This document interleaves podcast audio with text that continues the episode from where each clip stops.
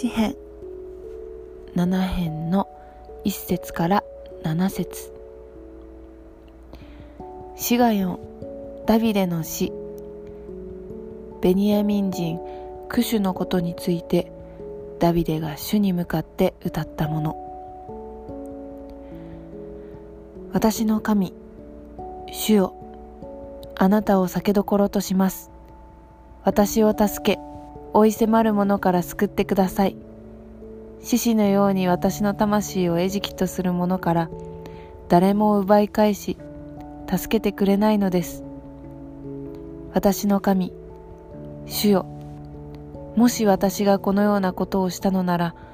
私の手に不正があり仲間に災いを被らせ敵をいたずらに見逃したなら敵が私の魂に追い迫り追いつき私の命を地に踏みにじり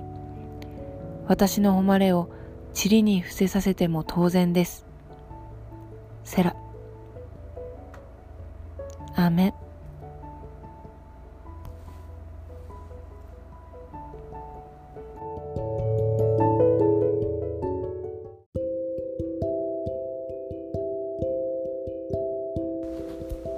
はい、えー、詩編の7編の1節から6節まで読みました。さっき7節までって言っちゃったんですけど間違いです。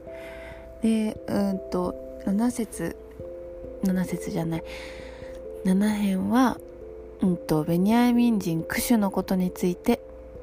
ダビデが歌ったものっていうことでベニヤミン人がよくわからなかったので調べたんですけど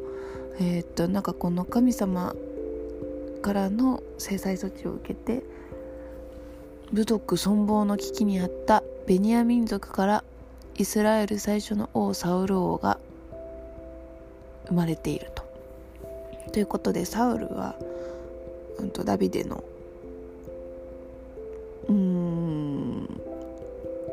先祖ですよね多分。でなんかうんと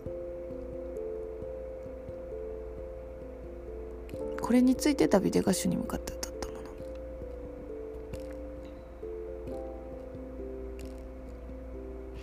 でこれは多分ダビデがすごい洞窟とかで逃げたりしてる時にの詩なのかな。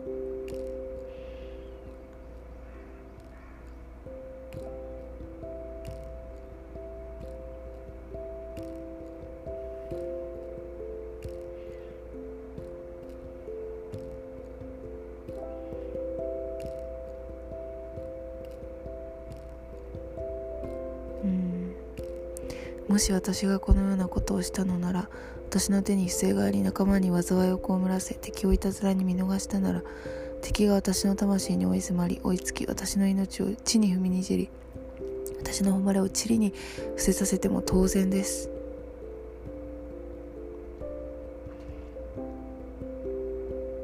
なんかもう本当にダビデって神様のことをすごいあの誉れと栄光を称える詩を書くこともあるけどこういうふうにいかに神様により頼まないと自分の身が危険なのかっていうこともすごい強く思ってる人だよね。ちょっとここうんと今日はまた昨日もなんかその死の国について初めてああ怖いなって怖いなっていうかやだな絶対なんか私の大好きな愛してる両親は本当に救われてほしいなって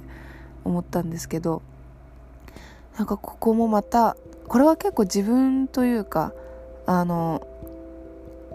ダビデが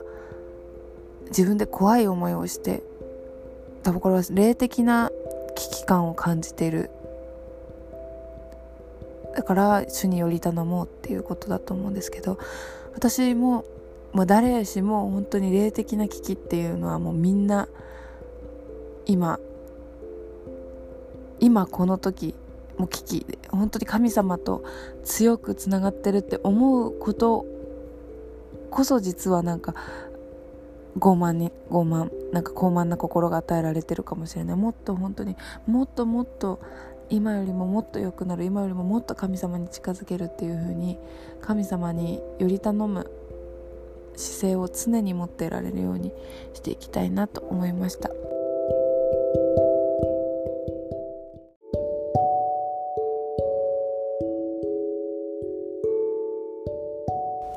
ハレリア愛する天の父さん今日もこの支援を読む時間を与えてくださりありがとうございます、えー、あなたは、えー、人の目にはどんな小さな事柄であっても、えー、そこからあなたご自身の計画に関わるものを起こされる方です、え主よどうか主にある。私たちも今置かれているところで力を尽くしてあなたに忠実に仕えたい。そう思ってます。どうか、えー、小さな私を大きくあなたの力によって用いてください。そして主よ今私の友達が仕事で本当に、えー、苦しい思いをしているようです。どうかあなたがこの機会を用いてください。そしてこの機会このタイミングであなたが彼に気づかせようとしてくるしていることを本当に、気づかせてあげてください。そしていつもあなたを見上げて苦しい時も失敗をしてしまった時も全て最善をなさるあなたの見業とあなたを賛美していけるようにどうかあなたが彼を整えてください。主よこの祈りを尊き主イエス・キリストのお名前によってお祈りします。アーメン。それでは今日も一日ゆるりと頑張ってまいりましょう。それではシャローム。バイバイ。